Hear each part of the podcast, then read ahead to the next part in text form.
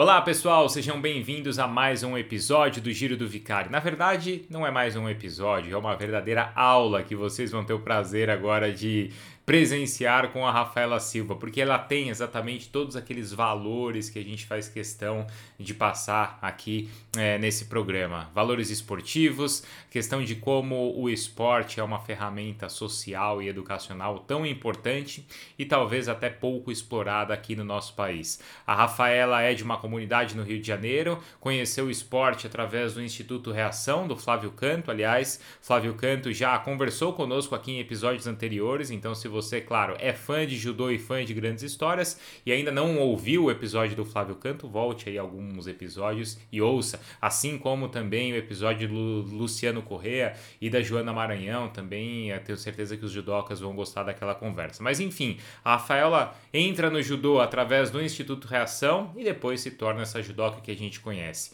Vice-campeã mundial em 2011, mas depois campeã mundial no Rio em 2013, campeã olímpica em 2016 e uma história fantástica de muita luta, não só no tatame, mas também fora dele.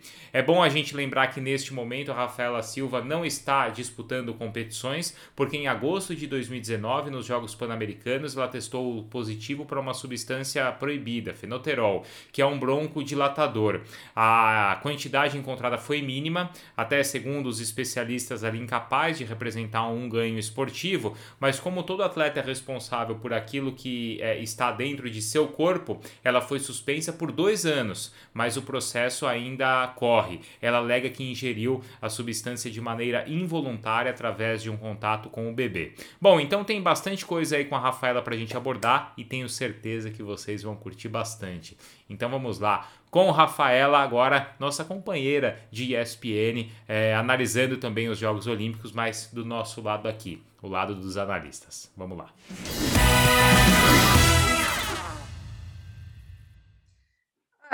Tá sendo um momento diferente, né? Porque desde que eu cheguei à seleção brasileira no final de 2018, é a primeira vez que eu fico fora de uma competição grande desse nível. Eu nunca fiquei fora de competição nem por lesão, nunca tive nenhum problema assim, então nunca fiquei fora de nenhuma competição e ainda mais uma Olimpíada. Então tá sendo bem diferente acompanhar minha categoria e não tem o que fazer, né? Agora é só ficar na torcida pelos brasileiros, né? A gente acompanha a trajetória, convive com eles diariamente, né? A gente convive mais com os atletas da seleção do que de fato com a nossa família, né? Porque a gente está mais em viagem, em competição, do que de fato em casa. Então, não tem como assistir uma competição, uma Olimpíada, que a gente sabe que é o sonho de qualquer atleta de alto rendimento, e não torcer por uma medalha, né? Porque a gente sabe da luta desses atletas, a gente sabe da batalha deles ali, do dia a dia, a gente conversa bastante, a gente constrói amizade com algumas pessoas. Então, a gente só pode ficar na torcida mesmo e esperar que eles consigam realizar o sonho deles, assim como realizei o meu.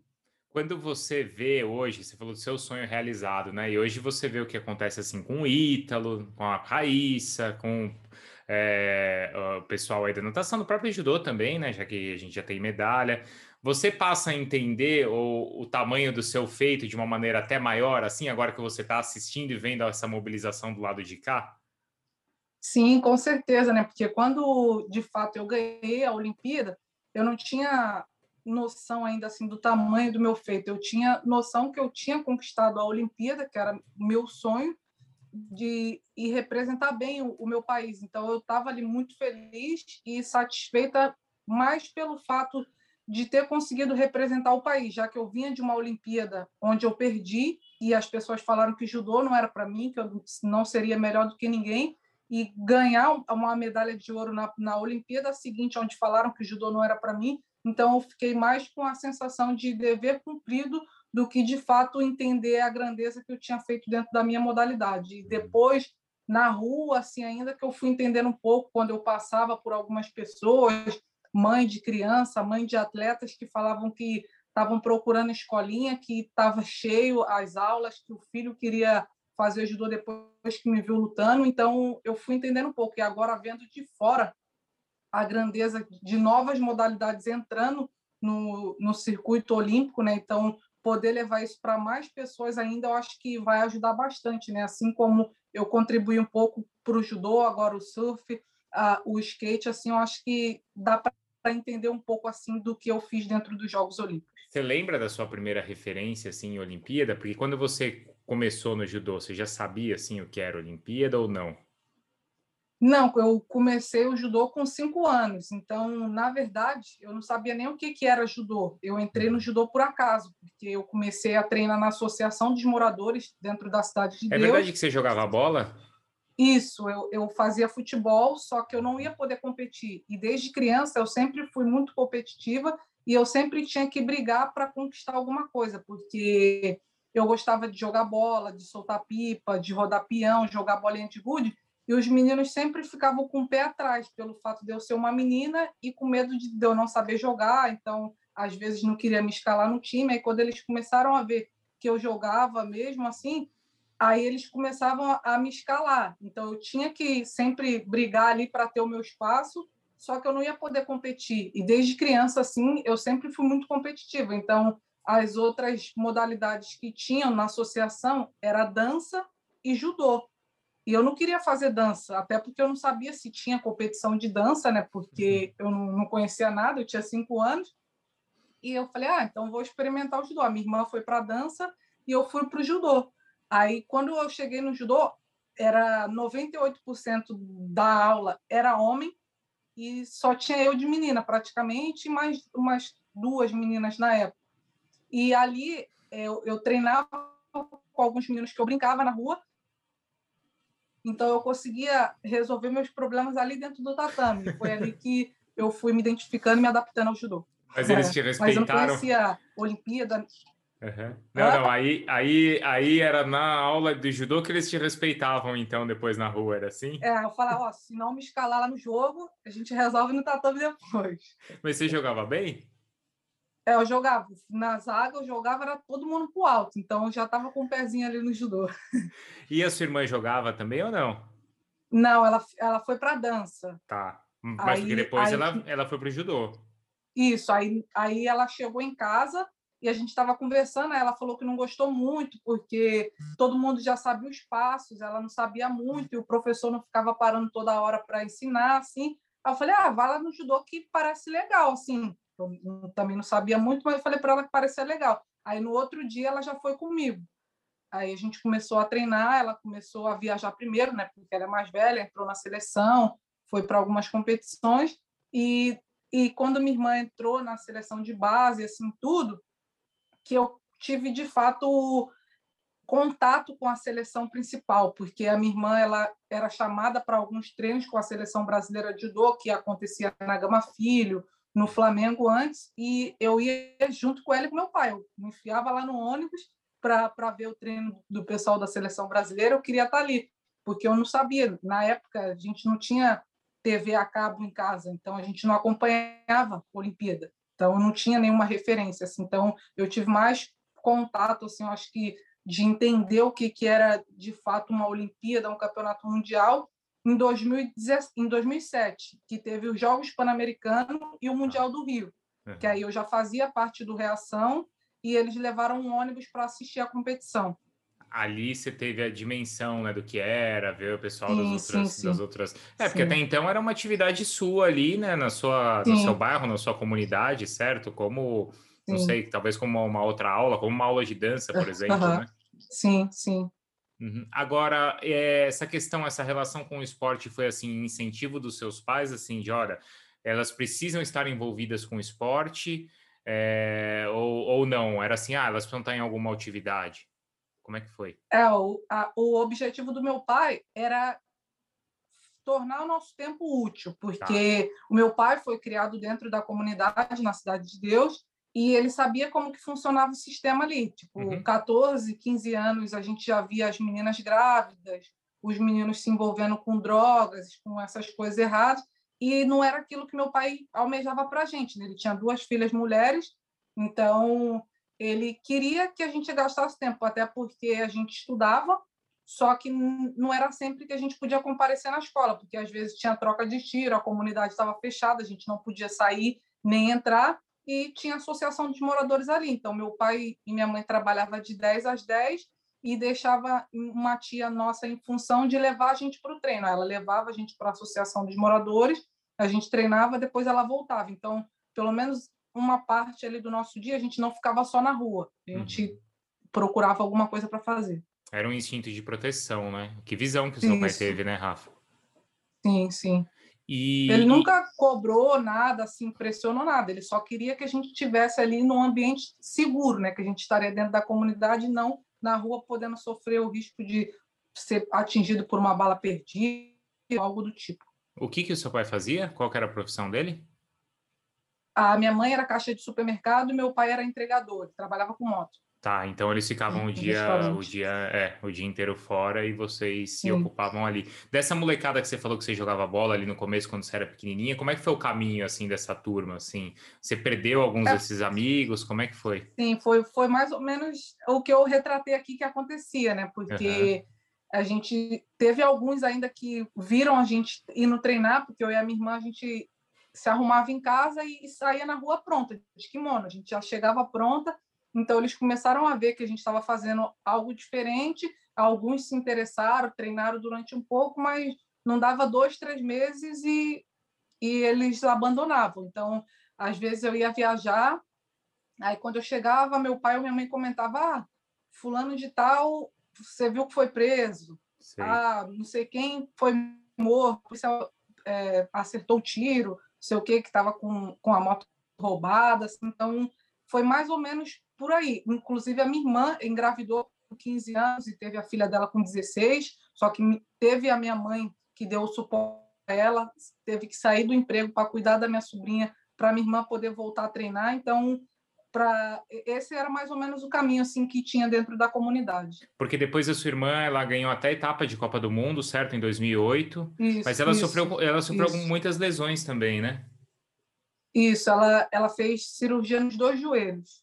Ela voltou da gravidez, conseguiu integrar a seleção novamente, ela estava ali brigando com a Érica, com a Andressa na época, e rompeu o ligamento cruzado.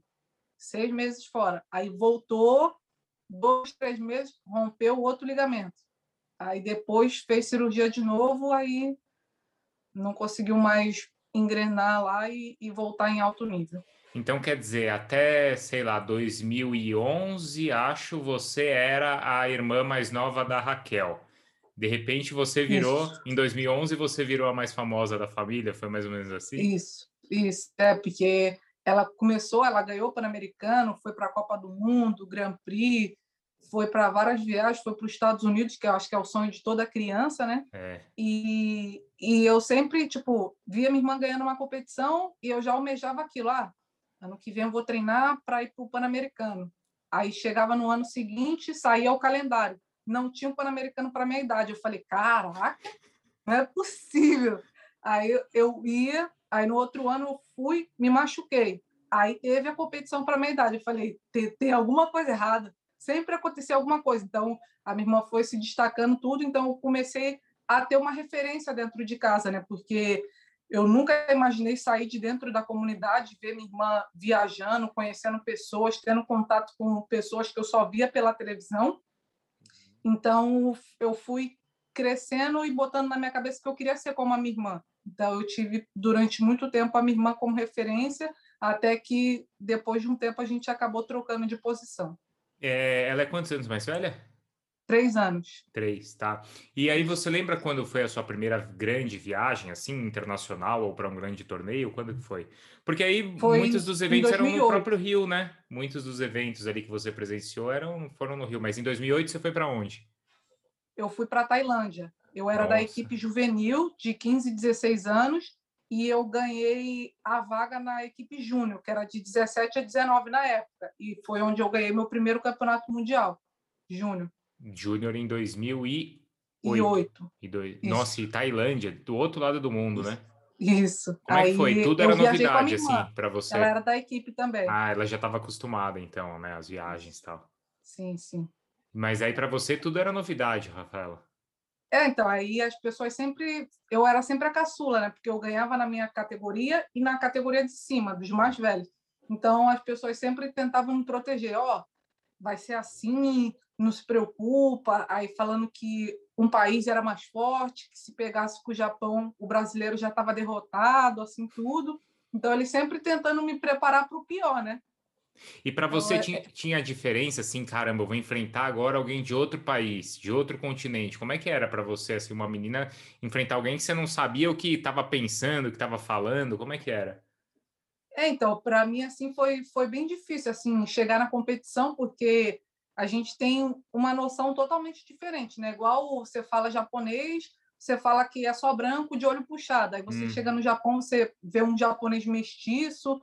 Aí você fala Alemanha, você bota uma foto, só tem loiro dos olhos azuis.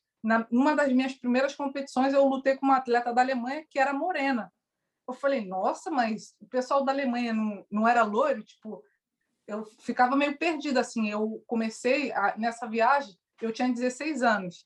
E eu lembro que nessa competição, foi na Inglaterra, eu lutei com a Miriam Hope, da Alemanha, que hoje representa o Panamá. E na época, ela tinha quase 30 anos. Eu falei, nossa, moça, tem quase a idade da minha mãe. Tipo, eu ficava assustada, assim, perdida, assim. Mas o pessoal sempre me protegendo, tentando ali, sempre me colocar ali na realidade. Tipo, me preparando para o pior e se o melhor viesse, eu ia estar preparada para isso. E aí você acha que você, quando você sentiu, ou quando talvez o seu pai tenha sentido que, assim, deu certo colocar vocês na escolinha ali, foi quando você começa a ganhar esses títulos, em 2011 ou 2008, que você falou, título juvenil, ou antes de título, quando vocês estão realmente envolvidas com o esporte, vocês já têm esse retorno, assim, essa sensação de que deu certo? Então, eu comecei com 5 anos, na Associação de Moradores. Aí, com 8 anos, a gente teve um problema na comunidade, que os bandidos tipo meio que falaram que a gente não podia mais morar na comunidade. Então, a gente tinha 24 horas para sair e mudar de casa. Mas isso a sua família ou geral? A minha família. A sua família, tá. A minha família, isso. Uhum. Aí, a gente teve que sair da comunidade e meu pai tinha um amigo que tinha uma casa sobrando na época. Tipo, a casa precisava de construção porque tinha goteira em casa, assim, tudo, mas era o único lugar que a gente tinha para entrar. Então, meu pai conseguiu essa casa com um amigo dele, a gente se mudou para lá às pressas, porque a gente tinha que sair da comunidade, e nisso, tipo, era uma rua toda de barro, na freguesia, Jacarepaguá. Aí, a gente ficou morando lá, deu uns 2, 3 meses, e começou uma construção na esquina da rua, que era um terreno gigantesco só de barro. A gente não entendeu, começou a ver as coisas levantando e abriu uma academia, que era a Academia Body Planet na época. Uhum. E a gente foi lá, né, todo mundo, tipo, ninguém tinha contato com nada, a gente foi lá conhecer e ficou sabendo que tinha judô naquela academia. Aí tinha capoeira, judô, ginástica olímpica, tinha dança, acho que isso, assim, na época. E logo que a gente chegou, a gente foi fazer uma aula experimental, porque a gente ficou sabendo que o técnico era da seleção, que era o Geraldo Bernardes, tudo, que ele estava com um projeto, era judô comunitário Geraldo Bernardes. E ele falou, não, pode vir, vai fazer uma aula experimental. Aí meu pai falou que ia levar a gente. No dia seguinte que a gente foi treinar, na nossa primeira aula, ele falou para o meu pai que meu pai tinha um diamante muito bruto ali na mão, e que um dia ele colocaria a gente na seleção brasileira de judô. Isso eu com 8 anos e a minha irmã com 11. Eu falei para o meu pai, esse cara tá é doido, eu não sei nem o que é seleção brasileira. Ele tá querendo alguma coisa, né? Ele tá querendo alguma coisa. Tá querendo tirar alguma vantagem. Aí ele falou para o meu pai que meu pai não podia abrir mão de incentivar as filhas dele, que um dia ele colocaria a gente na seleção. Então, meu pai continuou incentivando a gente mais ainda. Então, meu pai sempre... Às vezes eu estava na rua soltando pipa e perdia a noção da hora. Eu ficava o dia inteiro na rua. Chegava da escola, só pegava minha linha, minha pipa e ia soltar a pipa ou jogar bola. Daqui a pouco eu só ouvi o barulho da moto, só tinha que arrebentar a pipa e sair correndo para casa. Eu já sabia que ou eu ia apanhar ou eu tinha perdido o horário do treino. Que o barulho da moto era teu pai chegando. Era meu pai chegando, era. Ah, mas teu pai chegando indo te buscar ou teu pai chegando do trabalho? Meu pai chegando para me buscar, porque eu estava na rua e tinha perdido o horário do treino. Entendi. Aí, meu pai já pegava o sol, dava para amarrar o kimono, saía andando. Aí, às vezes, eu não conseguia nem treinar, porque eu cortava toda a meu dedo, a linha da pipa, e eu ficava com os dedos tudo sangrando, e meu pai lá sempre cobrando, sempre cobrando. E aí, para pegar no kimono ali, depois não dava, né? Sim, sim, sim. Era duro. Aí só que meu pai nunca cobrou resultado, nunca pressionou a gente. Ele só queria que a gente fosse. Se ia dar alguma coisa, ele também não sabia, porque meu pai e minha mãe nunca praticaram nenhuma atividade. Então, ele só queria que a gente gastasse o nosso tempo em algo útil. Então, ele sempre cobrava que a gente ia, independente do que fosse acontecer. Mas você está falando da sua infância, e aí acho que tem dois pontos aí, né? Você viveu, acho que, algumas coisas difíceis, mas, ao mesmo tempo, você tem muita história, acho que, divertida para contar, não tem? Sim, sim, sim, sim. E acho que é muito dessa realidade, assim, né? Que as crianças, acho que até hoje, vivem, né? Né, de ter histórias, de ter coisa divertida, mas também ter algo que talvez não fosse necessário passar, né? Sim. Então, para mim, assim, hoje, contando, é legal. Na época, era horroroso. Por quê? Porque, às vezes, eu apanhava na frente dos meus amigos, ou então meus amigos iam para uma festa e eu não podia ir, porque eu tinha que perder o peso para ir para a competição, ou eu ia viajar. Então, para uma criança... parar de brincar assim do nada, porque quando eu entrei na seleção, eu tinha 16 para 17 anos. Então, eu perdi a minha adolescência para me dedicar ao esporte. Assim, então mas você sente falta de algo assim desse período? Sente falta não porque você não teve, né? Mas você abriu mão de muita coisa assim que você fala, poxa, deixei de viver isso? Não, eu acho que pelo que eu conquistei assim, no esporte, consegui ajudar minha família, eu não tenho arrependimento nenhum quanto à minha carreira, mas, tipo, colocando assim no papel, teoricamente, eu consegui viver porque eu era uma criança que acho que ninguém queria treinar aquela criança, que eu brigava todo dia, arrumava confusão, bagunçava os treinos, eu era desse jeito, e graças a Deus o professor Geraldo conseguiu me colocar na linha, então eu conseguia aproveitar, tipo, eu chegava atrasado no treino, mas eu estava soltando minha pipa, eu ia lá, jogava minha bola, só que aí eu também tive que abrir mão do futebol, que era algo que eu gostava muito, porque eu tinha uma seletiva para um campeonato brasileiro, e 2 dias antes da seletiva, eu tinha uma partida de futebol, que o treinador conversou com a equipe do outro time, e eles deixaram eu entrar, e eu lembro que eu machuquei o fêmur, caída no chão, na partida, jogo de futebol, isso. E eu tinha que esconder, porque o professor já tinha falado que eu tinha que escolher ou futebol ou judô, que os dois não dariam, porque são esportes de alto rendimento e tem lesão, corre risco de lesão o tempo inteiro. E eu fiquei escondendo, cheia de dor, fui embora para o hospital, fiquei na cadeira de roda, no outro dia eu estava lá, fui para a competição pulando num pé só, ganhei a seletiva e ficou por isso. Depois ele ficou sabendo, mas a competição eu tinha que resolver lá. E esse jogo de futebol era com os meninos, não era futebol feminino? Isso, era com os meninos. O treinador conversou com a outra equipe, falou que tinha uma menina treinando e eles deixaram eu entrar no jogo. Que coisa, e deixaram. Sim. Mas você ganhou o jogo, pelo menos? Ganhamos. Ganhou o jogo e ganhou a seletiva. É. Boa. Que time que você torce, Rafa? Você gosta de assistir futebol? Não. Eu sou Neymar Zete. É Neymar Zete, boa. Então, independentemente do time, é torcedora do Neymar. Isso. Boa. Ô, Rafa, você falou da parte ali, quando você precisou sair ali da onde você vivia. Como que é essa realidade para vocês de enfrentar, assim, um comando dentro da comunidade? Às vezes também vocês têm, claro, a interferência da polícia e não sei como era a relação que vocês tinham com a polícia. Vocês, assim, se sentiam ou se sentem protegidos e se sentem amparados por quem? Pelo poder público? É só pela família? É por Deus? É por quem? Então, na verdade, a gente não sente muito, assim, essa cobertura, assim, essa proteção. Tipo, porque dificilmente a polícia conseguia entrar dentro da comunidade, né? Uhum. Então, a gente tinha mais contato, a gente via, assim, mais era o pessoal de dentro da comunidade, os bandidos. A gente não tinha muito contato com a polícia. A gente sabia que existia a polícia, que o bandido trocava tiro com a polícia, mas dificilmente a gente via, de fato, um polícia dentro da comunidade. Então, só que esse episódio que a gente passou foi, de fato... com uma pessoa de dentro da comunidade, que a moça bateu na minha irmã, a minha irmã bateu na moça, e ela, depois de tudo que aconteceu, a confusão, a gente descobriu que ela era a esposa de uma das pessoas que mandava na comunidade. Entendi. Aí a gente teve que se retirar. Entendi. Bom, voltando para o esporte. Aí, em 2011, você ganhou seu primeiro campeonato mundial, certo? Ali você já vira uma... Fiquei em segundo. Ficou em segundo, em Paris, né? Foi em 13 que você ganhou, isso, né?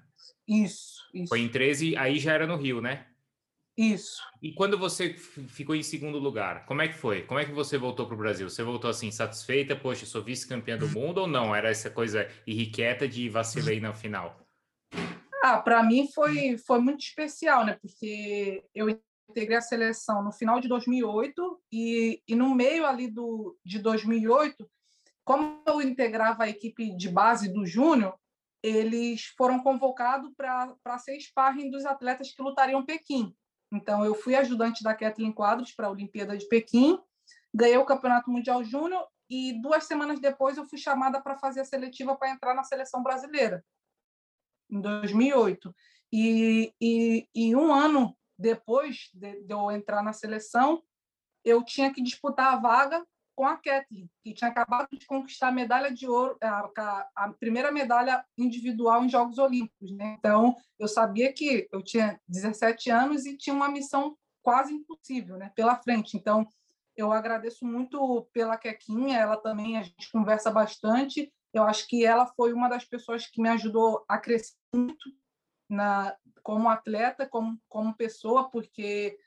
sabia que ela era muito boa, eu fiquei muito feliz de poder contribuir para a conquista dela na Olimpíada, e eu sabia que eu estava ali para brigar com uma atleta muito boa, então eu sabia que se eu tivesse que dar 100, quando ela estivesse na competição eu tinha que dar 200, porque para a Olimpíada só ia uma, para o Campeonato Mundial só ia uma. Então, em 2009, foi o meu primeiro campeonato mundial pela seleção adulta, eu consegui a vaga, eu fiquei no ranking na frente da Ketlin, e fui para o meu primeiro campeonato mundial adulto, com 17 anos, que foi na Holanda. E eu perdi a disputa do bronze, fiquei em 5º lugar, e eu fiquei muito chateada. Eu fiz lutas muito boas, eu não conhecia ninguém, porque eu nunca tinha feito uma competição daquele nível. E em 2010, eu fui novamente para o campeonato mundial com a seleção, que eu consegui me estabelecer, me manter o meu nível ali competitivo. E fui para o mundial em 2010 no Japão. E fui eliminada na primeira luta, eu fui com uma japonesa, que foi definida a minha luta na bandeira, que antes tinha, né, a decisão, e foi a única bandeira 2-1 da competição, porque eu lutei ali com a minha alma, com tudo que eu tinha para dar, então disputei frente a frente com uma japonesa, eu nunca tinha praticamente lutado com japonesa desse nível, né? Já tinha lutado na equipe de base, mas adulto assim nunca tinha, e sempre tive essa referência que Japão é o topo, então ter esse privilégio de estar segurando no kimono de uma japonesa foi muito legal, só que eu sempre ficava batendo na trave, então o meu primeiro objetivo assim grande quando eu integrei a seleção foi de conquistar uma medalha em campeonato mundial adulto. Tá. Eu fui para Paris em 2011 e tinha uma regra nova, que 2 categorias poderiam ser dobradas, então nesse campeonato de 2011 eu fui, só que a Ketlin também estava nessa competição. E a gente estava disputando a vaga para ver quem ia ser a representante do Brasil na Olimpíada de Londres. E eu fui caminhando na competição, eu lembro que ainda eu conversei com a Kequinha, porque eu tinha vencido, em fevereiro, a japonesa, a Kaori Matsumoto, na final do Grand Prix da Alemanha, e a Kequinha caiu com ela na primeira luta. A gente trocou instrução, falei para ela como que poderia fazer para ajudar na luta, que a gente tinha essa troca, assim, o pessoal mais experiente sempre me ajudou em relação a isso. Então, a gente conversou e eu acabei seguindo na competição, e quando eu ganhei a semifinal, parece que eu me desliguei da competição, porque eu já estava satisfeita, que eu falei, agora se eu perder, eu já tenho uma prata. Então, entendi. Isso foi uma coisa que eu carreguei durante muito tempo, assim, porque eu perdi, mas eu acho que eu poderia ter lutado um pouco melhor, porque se eu continuasse do jeito que eu estava, de fato, na competição, só que eu entrei já com o pensamento, se eu perder, eu já tenho a prata. Então, isso ficou marcado ali comigo, só que como eu fui prata e a Ketlin foi eliminada na primeira luta, ali eu consegui a minha vaga para a Olimpíada de Londres. Eu fiquei em quarto lugar no ranking mundial e a Ketlin ficou em oitavo. Mas você vê, aí se você não tá... Quer dizer, eu acho que a lição, assim, acaba sendo, se você não tá 100% focada no objetivo e talvez, assim, satisfeito com, já tô bem aqui, num campeonato mundial, onde você tem atletas, assim, numa final de mundial, isso faz diferença, né?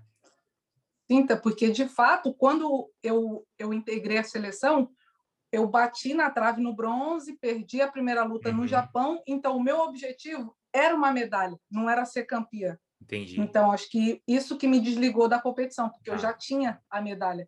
Tá. Bom, aí você vai para os Jogos Olímpicos de Londres e você acaba sendo desclassificada ali, né, por um golpe não permitido, certo? Aí como é que é a tua cabeça, assim, desaba? Poxa, tudo isso para chegar aqui não dá certo desse jeito? Como é que você volta? Ah, com certeza foi muito difícil. Acho que foi um dos períodos mais difíceis, assim, da minha carreira, porque eu estava me dedicando ao máximo para aquilo. Foi o que eu falei, eu abri a mão das minhas coisas, de estar com a minha família, de ir no casamento da minha irmã, que eu estava viajando, entre outras coisas, e chegar na Olimpíada. Eu vinha de uma final de campeonato mundial e muitas pessoas falam muito em Olimpíada, da grandeza da Olimpíada, que de fato é a maior competição para um atleta de alto rendimento, só que para os atletas a gente entende que o Campeonato Mundial é uma competição muito mais forte do que os Jogos Olímpicos. Nos Jogos Olímpicos são os 14 melhores que entram, quando eu fui para Londres, e no masculino os 22, sendo que no Mundial são 2 japonesas, 2 coreanas, 2 russas, então o nível é muito maior. Então, eu vim de uma competição muito boa no ano anterior, cheguei como uma das favoritas a chegar na medalha olímpica em Londres, com 19, 20 anos, e cheguei naquele ambiente. Quando eu fui desclassificada, eu não conseguia pensar, assim, parecia que não tinha nada na minha cabeça, parecia só que acabou tudo. Porque eu almejava uma Olimpíada, eu queria uma medalha e acabou. Tipo, não tem mais nada, não tem mais volta, não tem repescagem e eu tô fora. Então, para mim, ali foi muito ruim, ainda mais da maneira como foi, que depois que eu saí da área de aquecimento com a treinadora Rosicléia me segurando, que eu não conseguia andar, ela foi me arrastando, e eu vi, na hora que eu cheguei na área de aquecimento, que eu entendi um pouco da minha grandeza, assim, que eu estava construindo dentro da categoria, que eu vi a reação das minhas adversárias de saber que eu tinha perdido na competição. E eu não conseguia pensar, eu só ficava querendo lutar. Eu fiquei durante alguns meses, depois que eu saí da competição, eu voltei para minha casa e eu ficava sentada no sofá assistindo a competição ainda, porque o judô é sempre na primeira semana e a Olimpíada continua. Vai rolando, então eu ficava assistindo as competições, a Olimpíada acontecendo, e eu achava que eu ia lutar ainda a Olimpíada, só que eu já tinha perdido. Mas na sua cabeça foi assim, você pensava, foi um vacilo meu, ou você pensava, foi uma injustiça comigo? O que é que tinha na sua cabeça? Então, até hoje, assim, se me perguntarem, eu não consigo responder, porque a gente vê muitas polêmicas na competição, a gente vê muita coisa acontecendo. Quando eu saí, teve vários treinadores de várias adversárias minhas que vieram conversar comigo, falaram que eu era muito jovem ainda, que eu era medalhista em campeonato mundial, que a minha hora ia chegar, que eu era muito forte, e que uns achavam que a pontuação foi minha, outros falavam que não foi. Então, até hoje,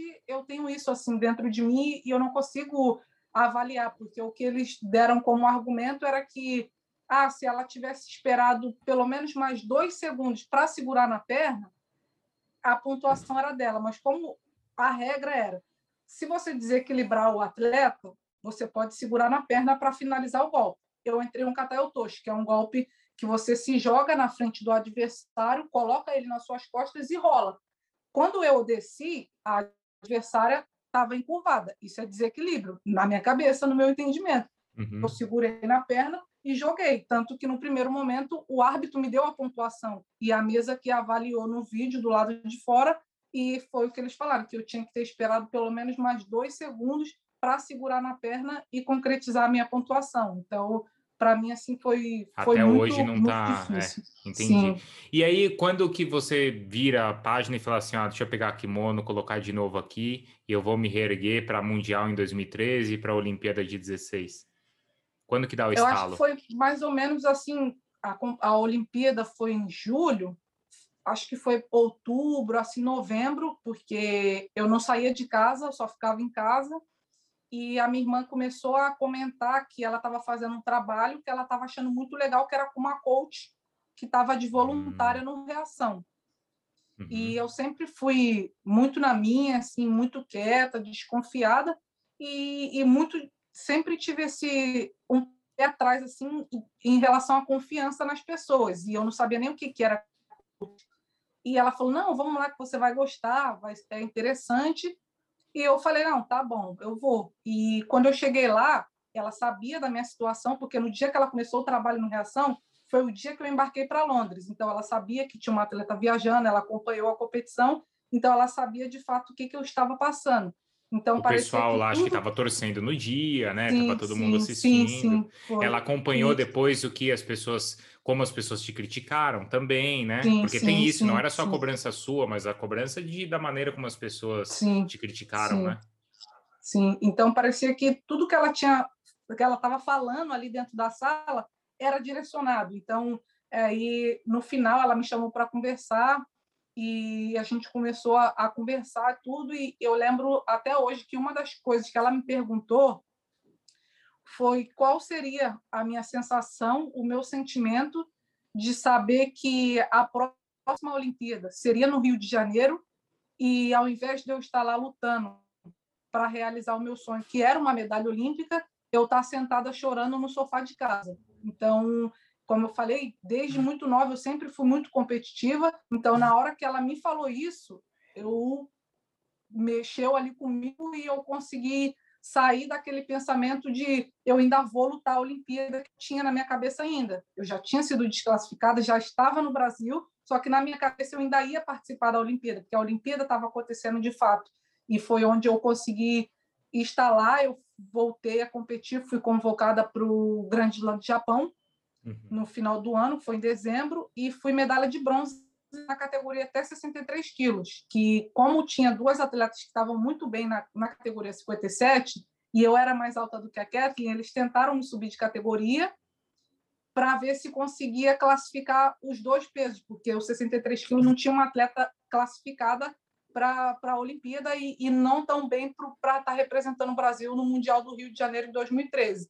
E foi ali que eu fui bronze na competição e senti aquela sensação, eu estava com muito medo de competir, porque as pessoas estavam me criticando, falando que judô não era para mim, então eu tinha medo de entrar na competição, perder e as pessoas me criticarem novamente. Então foi difícil e a gente continuou o trabalho com essa coach. Aí, quando eu voltei para o Brasil, eu sentei com o meu treinador, Geraldo Bernardes, e falei para ele, professor, eu vou voltar, só que se eu quero uma medalha, se eu quero ser campeã mundial e olímpica, vai ser na minha categoria, onde eu conhecia as minhas adversárias, onde eu sabia, de fato, o meu potencial para aquela categoria. E ele falou, então, vamos trabalhar para isso.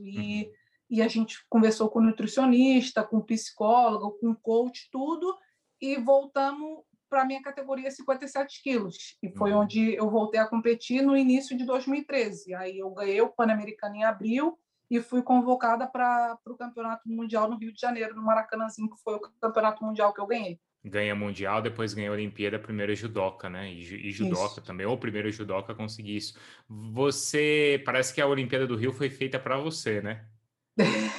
Parece? Então, até hoje as pessoas brincam, né? Fala que quando eu vou competir lá fora e perco, aí eu lembro que o Kitadai falou assim, não, mas já era de se esperar, porque a Rafaela só gosta de competir no Rio de Janeiro. Que é isso, só ganha em casa, né? Só ganha jogando em casa. Que é isso, muito pelo contrário. E aí, depois que você ganha a medalha olímpica e ganha o campeonato mundial, claro, você acha que a sua principal vitória está, assim, nessas medalhas, está nessas conquistas, ou da maneira como as pessoas passaram a te respeitar? eu acho que com certeza da maneira que as pessoas começaram a me respeitar, porque até recente eu dei uma entrevista e eu comentei assim, sobre algumas situações que eu tinha passado, que eu não tinha muito entendimento, que as pessoas me criticaram, tudo, e eu vi que o tratamento mudou.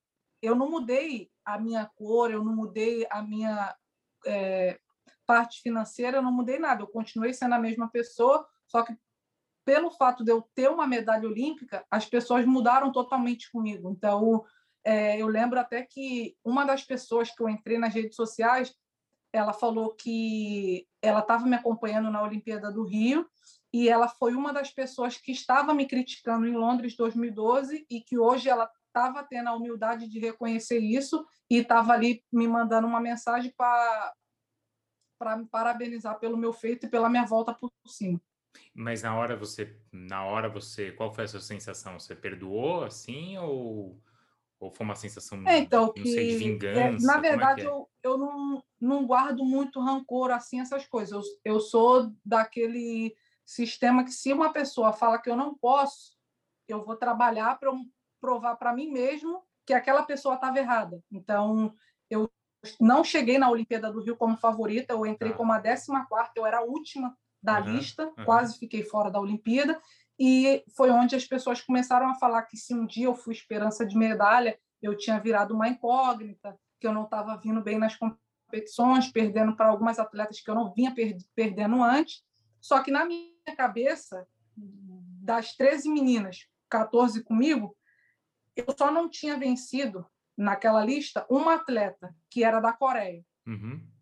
Então, eu estudei muito, eu trabalhei muito aquela atleta, porque eu sabia que havia uma possibilidade de eu cair na chave com a coreana, porque eu não era cabeça de chave, então a probabilidade de você cair com um atleta bem ranqueado nas primeiras lutas é muito grande. Então, eu estudei muito a mongol, estudei muito a coreana, a francesa, a japonesa, e eu coloquei na minha cabeça que eu sabia que as outras eu já tinha vencido, então que não era algo impossível. Então eu coloquei na minha cabeça, se eu ganhar da coreana, ninguém tira a minha medalha, porque era a única atleta que eu nunca tinha vencido. Então na minha cabeça era isso, se eu ganhar a coreana, ninguém tira a minha medalha. E eu fiz a primeira luta com a atleta da Alemanha, a minha segunda luta a coreana estava esperando. E eu ganhei da coreana e cresci muito na competição. Ela era a segunda do ranking mundial, estava fazendo final em todas as competições, junto com a mongol, com a japonesa, e eu batia na trave, ficava em quinto, em sétimo, era eliminada na primeira luta. Nos 2 campeonatos mundiais anteriores, eu fui eliminada na segunda rodada do campeonato mundial, só que na minha cabeça eu sabia que não era algo impossível. E quando eu cheguei na final com a atleta da Mongólia, eu tinha estudado muito ela, porque durante o ciclo a gente lutou 5 vezes, eu ganhei 1 e perdi 4. Caramba! Então, tava ruim para mim. Eu já tinha perdido de tudo que era jeito, né, dela. Só assim, não tem mais como perder, né? Sim, sim, sim. E eu lembro que a minha semifinal, acabou os 4 minutos, eu fiz mais quase 4 minutos de golden score, e a mongol, ela ganhou a semifinal dela, da atual campeã olímpica, em 30 segundos. Caramba! E na Olimpíada, é uma competição que você chega na área de aquecimento depois que você lutou, só dá tempo de você trocar o kimono e você está indo para a fila de novo. É uma competição muito rápida, porque não tem tanto atleta. E eu lembro que muitas pessoas comentando como que ela vai voltar, se ela vai conseguir se recuperar. E eu sou muito observadora. Eu sempre fico olhando minha adversária, vendo as expressões dela, as reações. E na hora que eu cheguei, eu estava trocando o kimono, tentando respirar, porque eu sabia que a moça já estava me chamando para ir para a fila, só deu tempo de eu trocar meu kimono e entrar na fila novamente. E eu vi ela conversando com a treinadora dela, não entendo mongol, mas eu vi que ela estava rindo. Então, estava super feliz que ela chegou na final com uma menina que ela ganhou 4 e só perdeu 1. E eu só na minha cabeça, vai rindo, porque eu sabia que quem ri por último ri melhor. E eu só pensando, vai rindo, e eu tinha treinado, porque eu perdi para ela 4 vezes, só que eu não perdi que ela foi superior na luta. Eu trabalhei muito com a Anel, que é a minha coach, com a psicóloga Adriana, que trabalhava na CBJ, porque eu sempre fui uma atleta muito explosiva, assim, perdi a minha cabeça. Então, se você me der um chute agora, eu vou virar e vou te dar outro chute. Assim. Então, eu era muito explosiva, impulsiva, eu queria agir de qualquer maneira. E a Mongol, ela é uma atleta que ela chuta, ela vai no cotovelo, ela vai no ombro, tudo. E ela, de fato, ela me tirava do sério. E ao invés de eu manter o meu foco ali na estratégia para ganhar da Mongol, eu ficava focada em reclamar para o árbitro que ela estava me chutando e eu não entrava na luta e tomava falta de combatividade e acabava perdendo, porque eu, de fato eu não estava lutando, eu estava só reclamando. E eu chamei um menino, o Gachete, que eu tinha 5 pessoas, eu fiz o meu treino totalmente diferenciado, eu mudei o horário do meu treino, eu treinava 10 horas da manhã a parte física, 7 horas da noite era o meu treino de judô, e a Olimpíada começava às 10 horas da manhã e voltava às 3h30 da tarde, e a disputa de medalha era às 5 horas da tarde. Então, a gente botou o meu horário nesses horários, e eu tinha 5 pessoas, que na Olimpíada, o máximo que uma atleta pode fazer é de 4 a 5 lutas. Uhum. E eles tinham uma função, cada atleta desse tinha uma função. A gente sentava, assistia a luta, porque eu estudo muito minhas adversárias, e eu falava, ó, Tamires, você vai ser a francesa. Tá. Gachete, você vai ser a Mongol, e eles assistiam a luta e sabiam como eles tinham que reproduzir o que o adversário ia fazer com você, né? Isso, tá. Isso. E ele era o único canhoto, a Mongol é mais baixa do que eu, e ele era tipo da minha idade e hoje ele tá maior. Então tinha um pouco essa diferença, mas ele soube me ajudar nessa função, ele dava o jeito dele, e eu toda vez que iniciava a luta, eu falava para ele, pode chutar, pode chutar. Então, eu treinava, saía com a canela e revoltada, querendo reclamar tudo. E a gente colocava, a minha coach colocava uma caixinha de som na beira do tatame, com a torcida ali gritando tudo. A gente simulava como se fosse a competição. Então, essa foi minha preparação para a Olimpíada. Tinha lá todos os dias, estava o meu preparador físico, o Geraldo, a minha coach e essas 5 pessoas me ajudando e a minha irmã. Quer dizer, quando você entrou naquele tatame no final, você já sabia tudo o que ia acontecer ali, né? Que já estava em casa, sim, né? Sim, já estava ambientada. Eu trabalhei muito e eu falei, pode me chutar, pode me chutar. Então, eu vi que quando ele me chutava, eu conseguia prender a perna dele com o meu cotovelo. E eu falei, vai ser aqui que eu vou jogar Mongol. E eles rindo no treino, eu falei, vai ser aqui.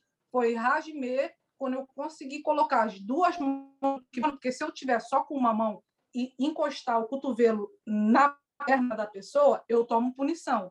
Então, eu tinha que estar com as duas mãos no kimono. E ela é uma atleta que ela não quer que eu segure no kimono dela. E eu lembro que eu fiz uma força se batendo para entrar o golpe. Quando ela me chutou, eu meti o cotovelo e joguei ela de vazare. Foi na hora que parou para eles revisarem se ia ser pão, se ia ser vazare.